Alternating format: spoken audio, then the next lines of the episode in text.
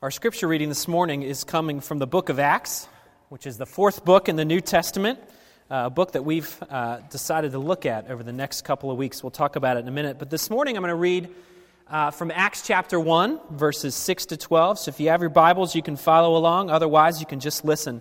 Uh, but this is Acts chapter 1, verses 6 to 12. So when they had come together, they asked him, Lord, will you at this time restore the kingdom of Israel?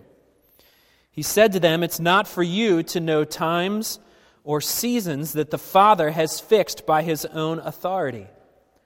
But you will receive power when the Holy Spirit has come upon you, and you will be my witnesses in Jerusalem and in all Judea and Samaria and to the end of the earth. And when he had said these things, as they were looking on, he was lifted up, and a cloud took him out of their sight. And while they were gazing into heaven as he went, behold, two men stood by them in white robes. And, the, and, and, and said, Men of Galilee, why do you stand looking into heaven? This Jesus who is taken up from you into heaven will come in the same way as you saw him go into heaven. This is God's word. Let's pray together. Father, we're thankful that as we read and meditate on your word, we, we recognize that it's not just any old book. It's not just a book that sits on the shelf that we pull aside from time to time, Lord, but it contains the very words of life. And that you say that when we look at your word, when we read it, when we study it, when we meditate on it, that your spirit comes in a miraculous way and begins to work on our hearts, God. We don't know how it happens, we don't know how it works out, but we know that it does because you promise it. So, Father, we pray over the next few minutes as as we meditate on your word, that you would show up because we need you. That you would mold our hearts, that you would mold our mind and our thinking, that you would draw us more into the image of you and your Savior. So, Father, meet us in this place and guide us as we reflect. In Christ's name, amen. So, as I mentioned before, we were looking at this book uh, called the Book of Acts, one of my uh, favorite books in all of the New Testament because of what it tells us, because of the power that it contains, because of what happened, what it tells us, what happened in this first century. The book was written by Luke, uh, who also wrote the Gospel of Luke. And as you see in both the Gospel of Luke and in the book of Acts, that this author is passionate about helping us see and understand the message of salvation. And in the book of Acts, it tells us how this message of salvation transformed the first century world in incredibly powerful ways, ways that we couldn't even imagine. And in it, we, des- we observe these followers of Jesus Christ who, who lived with this powerful sense of mission that captured everything about them. And that mission drove them to take this message of salvation from city to city throughout the first century world.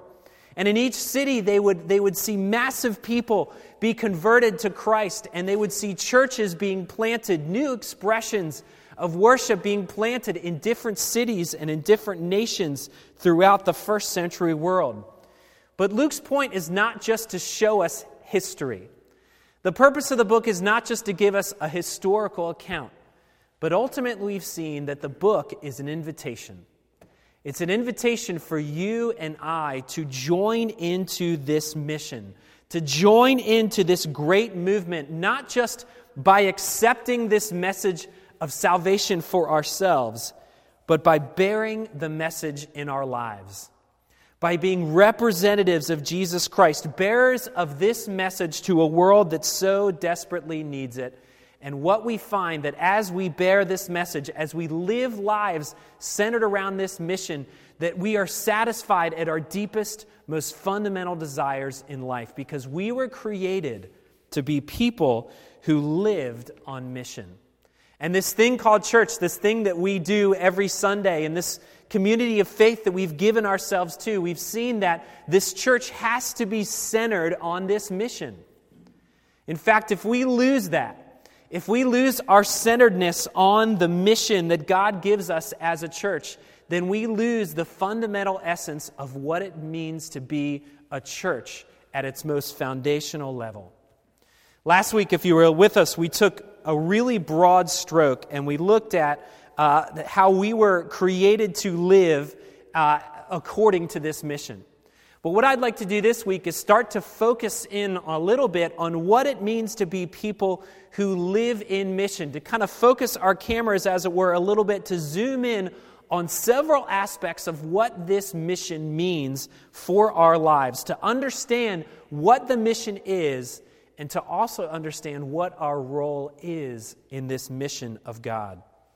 The first thing I want us to look at is the nature of the mission, and you see this in verse 6.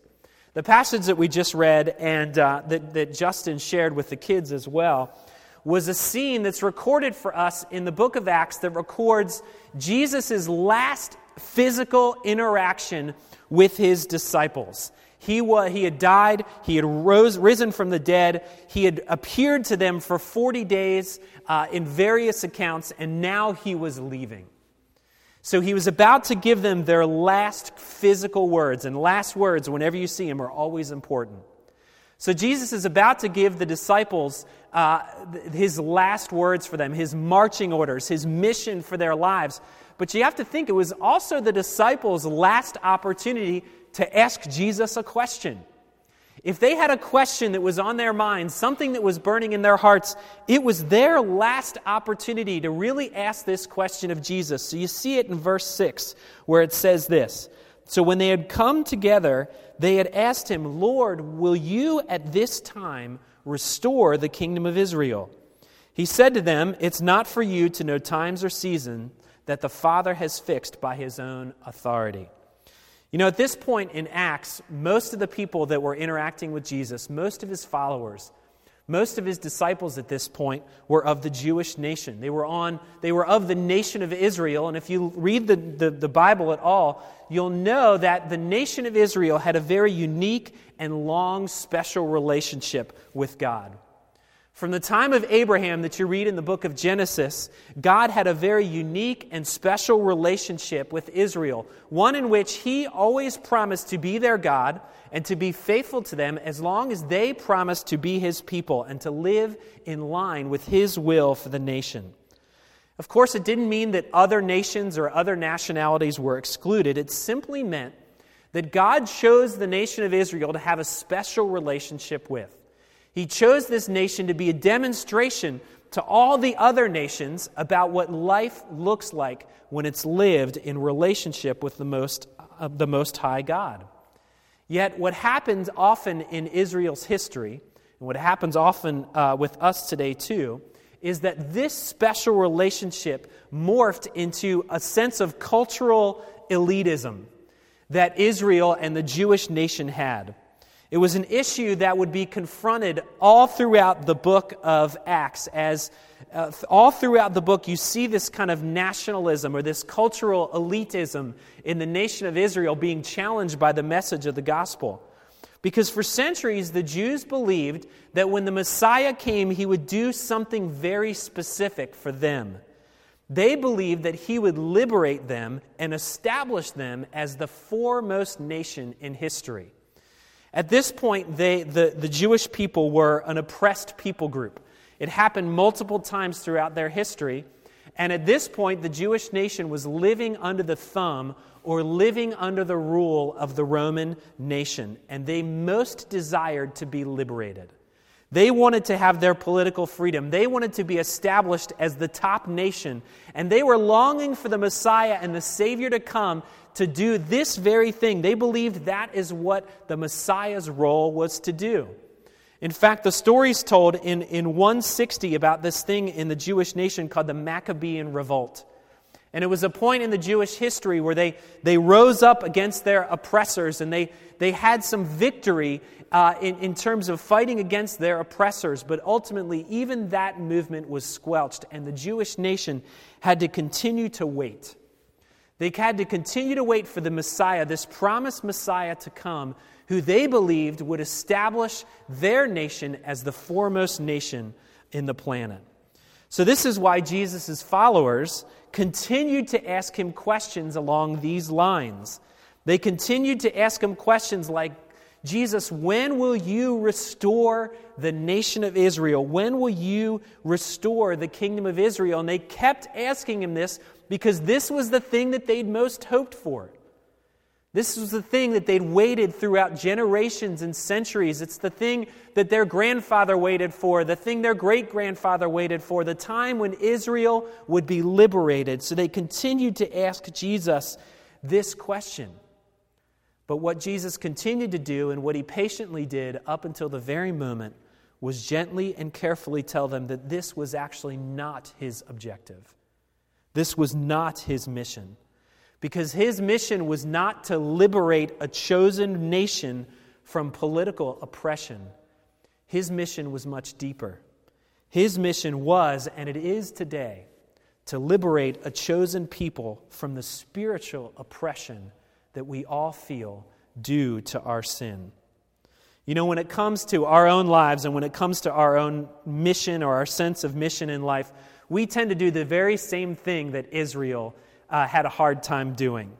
We don't want to accept Jesus' mission as he presents it to us, but we'd rather Jesus fit into our own agendas for life.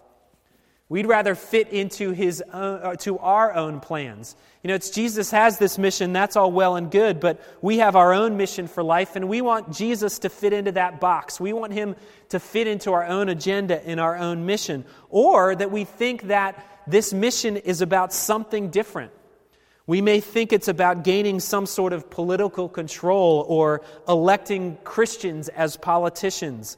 We might think that the mission is primarily about overturning some sort of court decision or embracing some sort of political ideology. We might think that the mission is about reestablishing some sort of moral compass or moral conscience in our world or getting more people to come to church. Uh, maybe it involves all of these things that we just talked about. But what Jesus comes to say is that's not the primary thing that he came to do because the nature of his mission was about spreading the message about how you and I could be freed from a greater oppression, from how we could be freed from a greater tyranny, how we could be freed from the oppression of sin in and of itself.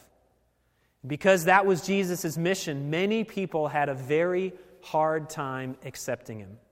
You know, we're going to read through the book of Acts about how there were massive conversions. There was massive amounts of people that came to Christ, but there was an equally massive amount of people that rejected Jesus and rejected his followers because they didn't want to embrace what Jesus was truly saying. They didn't want to embrace this powerful sense of mission because it didn't define their expectations.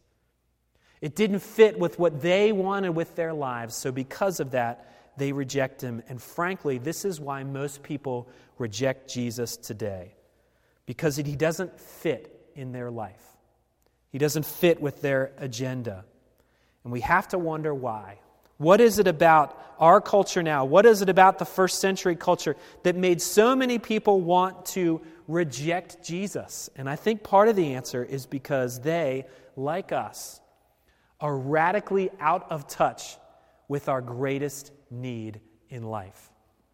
We are all radically out of touch with that thing which we most need. We often think that maybe our greatest need in life is, is for more money, or our greatest need in life is to have a little more political sway or to have a little more success in life. We think that our greatest need is to be maybe politically liberated as a church or to have our immoral society become more Christianized or to have our financial stress alleviated. Whatever it is, we think those things are our greatest need. But the mission of God, the gospel of Jesus Christ, tells us that our greatest need is much more profound and it's much deeper.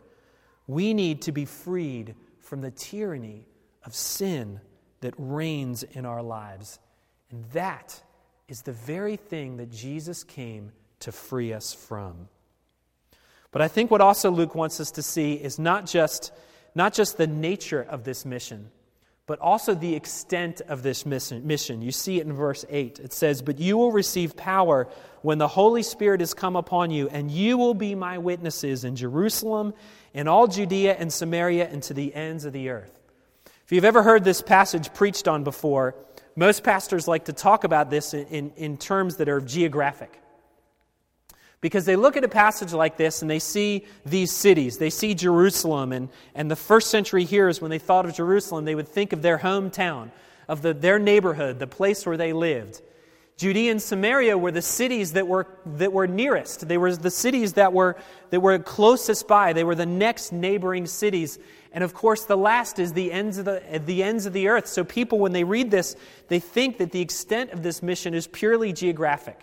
That we start by sharing Christ with those people most immediate to us. And then we move on to the cities near us and then to the nations all around us. And of course, that is part of what Jesus is saying. But the extent goes much greater than just geography. Because the first century hearers that heard this would not have thought in only geographic terms. Because remember that the hearers of this were Jews. They were Jews that had a particular, a particular nationalism, a particular cultural elitism. And when they heard Samaria, they wouldn't have thought in terms of geographic terms. They would have reacted in a very different way because the Samaritans, in their minds, were half breeds. They were foreigners. They were impure. They were unclean people.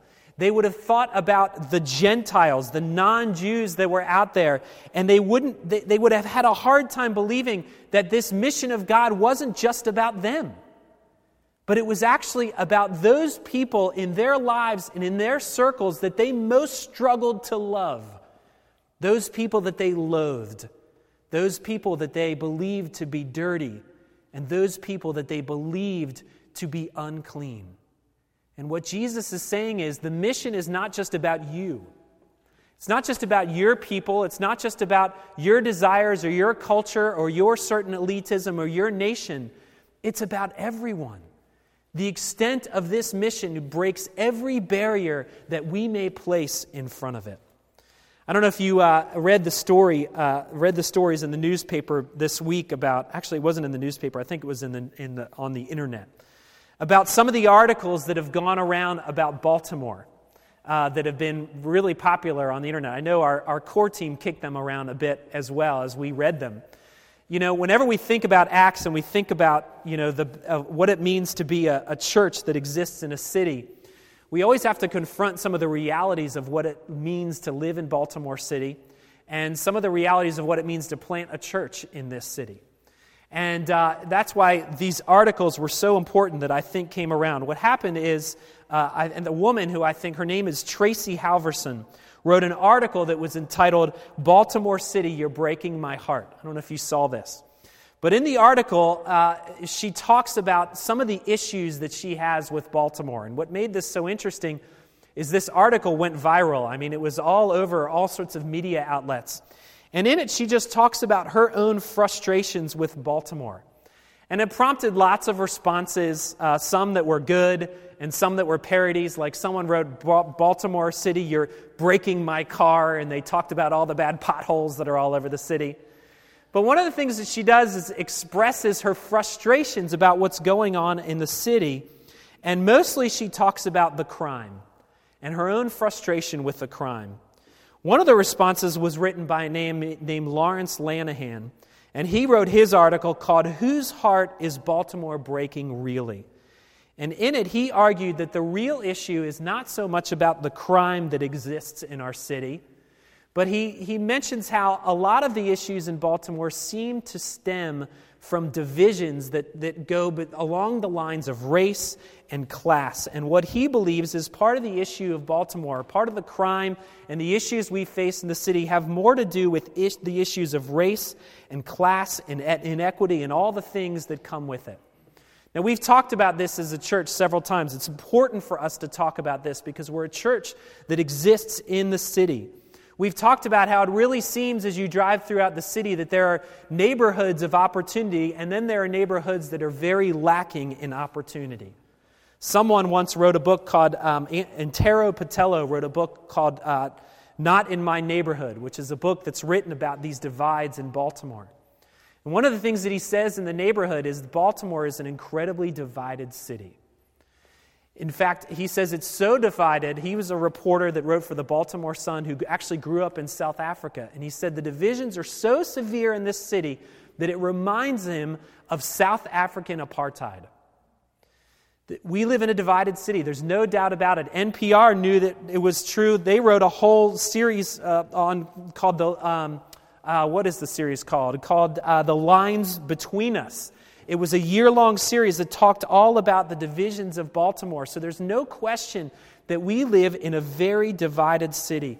And we've wrestled with, as a church plan, about what it means to be in Baltimore City, what it means to confront the divisions that exist in this city. And we've wondered how we do it.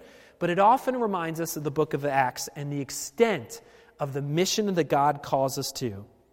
Because often when we read about the Jews, we, we read about them with criticism. But the question is are we really any different? We may not have bought into some sort of cultural elitism, but what are ways that we've further divided the city? What are ways that, that we believe that the mission of God applies to us, but it doesn't apply to all those other people? Have we bought into or fallen victim to our own cultural elitism. And it makes us wonder when we look at the city is there anything that breaks through all of that? Is there anything that breaks through the, the divisions of our own heart? Is there anything that breaks through the divisions of our neighborhoods? And what Acts tells us is the only true thing that breaks down all those divisions is the mission of God, the gospel of Jesus Christ. Because what Luke wants us to see is that this message of the gospel is the one true message that breaks down all barriers. Its power is equally as strong in neighborhoods of opportunity as it is in neighborhoods without opportunity. It breaks down every racial and geographic barrier. Its power and ability is to transform it, lives that, for people that are rich and for people that are poor, for people that are white, for people that are black, for whatever race and whatever nationality it comes, it has the power. It is the only thing that has the power to break down all those divisions. It breaks down every cultural barrier and every socioeconomic barrier. But that very thing goes against our tendencies. Because our tendencies in life, in our sin and our brokenness, is to enclave ourselves around people that only look like us and act just like us. One of the funny things that I always remember, remember when I think about this is when I was in college and I was a senior in college, I remember the first week when all the college freshmen moved in. And as college seniors, we just kind of roll our eyes and say, oh, here are these freshmen these immature freshmen that are now showing up and experience all this freedom. And we look at ourselves and we're like, we don't even know how to relate to these people, right? Now, that was us four years ago, but now we don't even know how to relate to these people. And then, of course, when I graduated from college, I could no longer relate to people that were in college, right? Because that we had a whole different life. And then when I graduated from college, I could no longer relate to college people. And then when I got married, I could no longer relate to single people right? I just couldn't relate to them. And then, and then when we had our first kid, I could no longer relate to married people without kids. Then when we had our second kid, I could no longer relate to people that only had one kid. You see, the tendency in my heart and the tendency of all of our hearts is to enclave ourselves with people that only look just like us. And in so doing, we repeat the same error that the Jews tended to fall in. We repeat this sort of elitism and we forget the extent of the gospel to break down all barriers in life, both big ones and small ones. We inherently throw up all sorts of barriers, but the message of salvation breaks all of them down. Because if you read the book of Acts, you'll see that the gospel went to Antioch, it went to Athens, it went to Thessalonica, it went to Corinth, it went to Ephesus, all these different cities with different cultures and different people groups and different languages and customs, yet the gospel was as equally powerful in each and every one of those contexts because the gospel is bigger than any barrier that exists. It is the one true message that smashes through our own cultural elitism. It is the one true message that translates all race and language and culture. It's the one true message that breaks down all barriers. But the other thing that it's important for us to see is the people who were on this mission. So we've looked at the, the, we've looked at the nature of the mission, we've looked at the extent of the mission, but what about these carriers of this mission?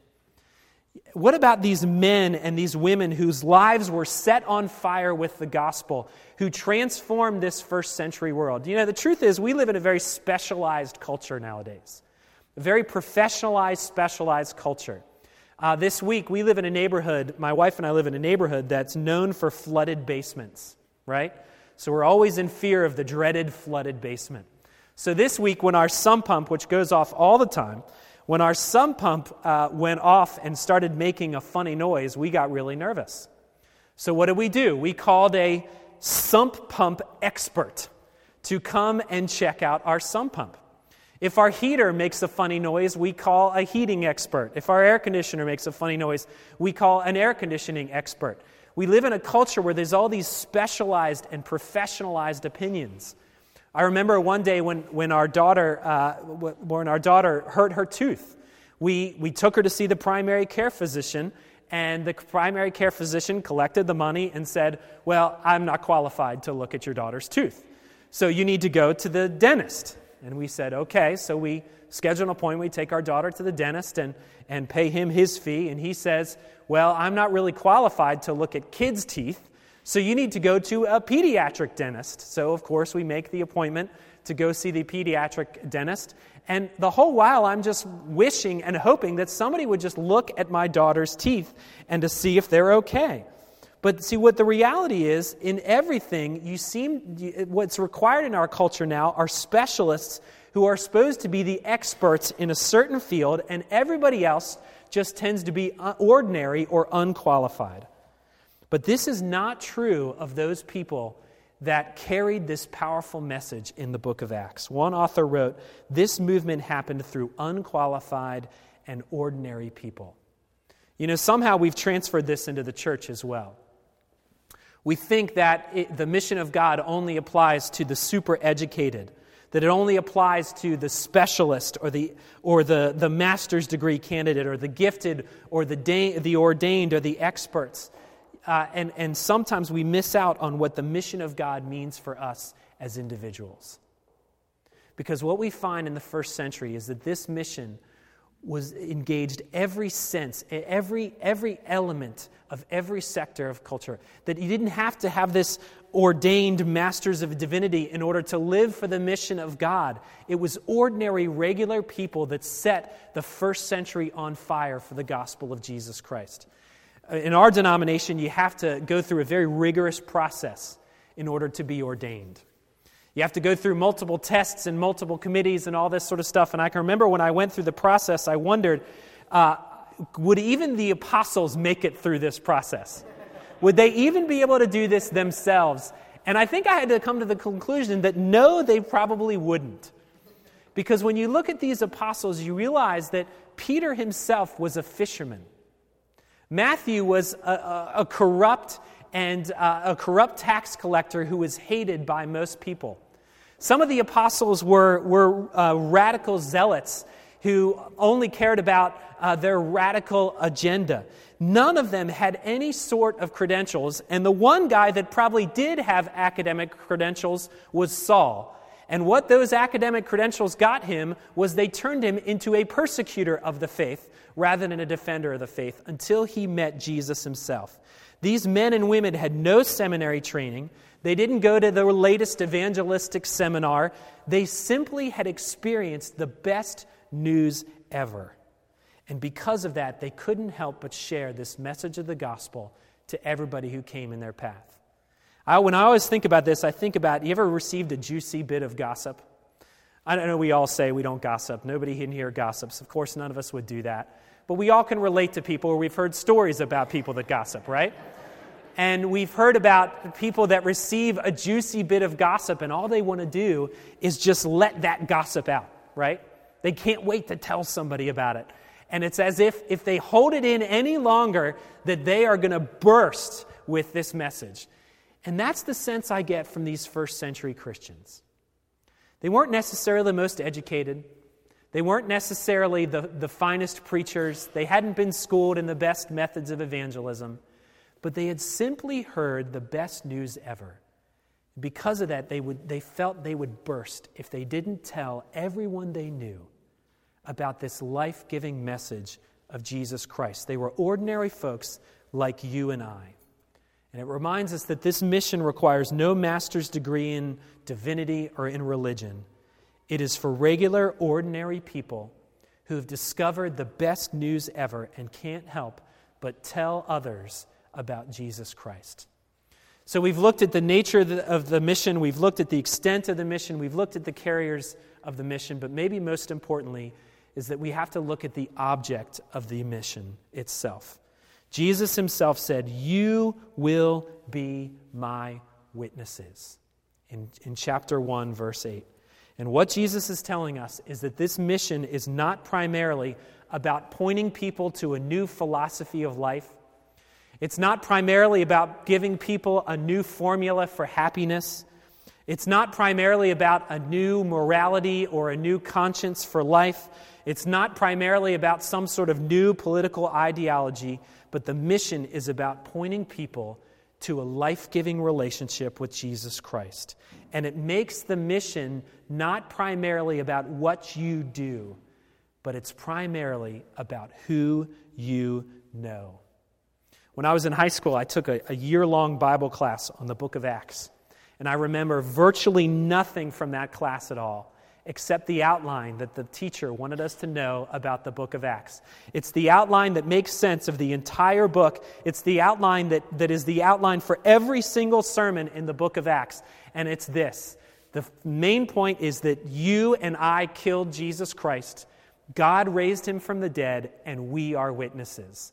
Every element, every aspect of the mission of God, every element of this book is all about Jesus. It's all about the, life giving personal relationship with the Savior, Jesus Christ. And that is what the mission is primarily about.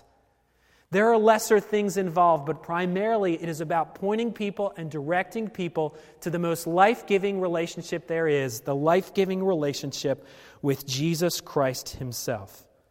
And what it means to be a people on mission is to simply invite people to a relationship with Jesus Christ Himself.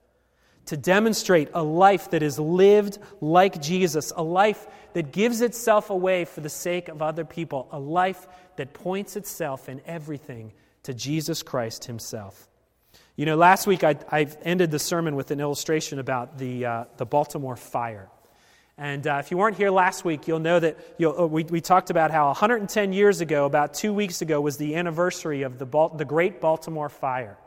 A fire that destroyed literally almost the entire downtown section of Baltimore City. It, it burned down, I think, roughly under 100, over 140 acres of, of, of downtown Baltimore. But miraculously, in that whole story, only one person died in the Baltimore fire. 140 acres were burned down to the ground, but really only one person lost their life in that fire. You know, in God's cosmic story of redemption, only one life had to be taken, but it was the life of his very own Son, Jesus Christ. And he, his life, his death, his resurrection, is the message of salvation, the means by which you and I are released from the tyranny of sin, uh, the tyranny of sin which is our greatest and most profound need.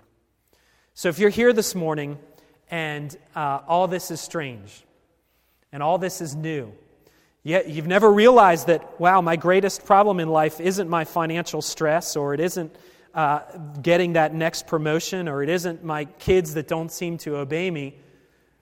The greatest problem in life is the tyranny of sin that exists in our life the oppression that you and I feel. That is our greatest need, and that is the very thing that Jesus came to save and release us from. Know that this gospel, that this good news, doesn't primarily invite you to a system of morality or some sort of political uh, ideology, but it invites you to enter into a relationship with the living God. A relationship that breaks down all barriers of race and culture and socioeconomics but ultimately it breaks down the barriers of our sins and our missteps and our frailties. But there are also those of us that are here this morning that have heard this most of our lives. We understand maybe that we are supposed to live lives that are on mission, but we struggle with this mission truly gripping our hearts and truly gripping our lives. Because our passion for the ministry ultimately is directly related to our passion for Christ Himself. So much so that half hearted passion for this mission of God stems from a half hearted passion for Christ Himself. So, the answer for me and for you who've heard this message so many times in our life is to br- embrace the gospel of faith once and again for ourselves. To rediscover the good news of the gospel of Jesus Christ, to rediscover Christ Himself, and allow our passion for Christ to propel us into mission for Him. To break down every barrier that we throw up in our lives, to every barrier that exists in our culture to spread the message, to message of the gospel to those who most desperately need it and to remind ourselves of it every single day. Because that's what it means to live lives who are gripped by the mission of God. Let's pray together. Father, we're thankful that you don't just call us to be in a life giving relationship with you, but you call us to live on mission. You call us to be given to something greater than ourselves. And for that, we are thankful, Father. But ultimately, we're thankful that you don't, not just that you give us a mission, but that you gave us your very self. That you sent your Son to die on our behalf, to, to suffer the perfect sacrifice that we couldn't do on our own, to come and to give us forgiveness of sins. And it's for that that we rejoice this morning. We pray it in Christ's name. Amen.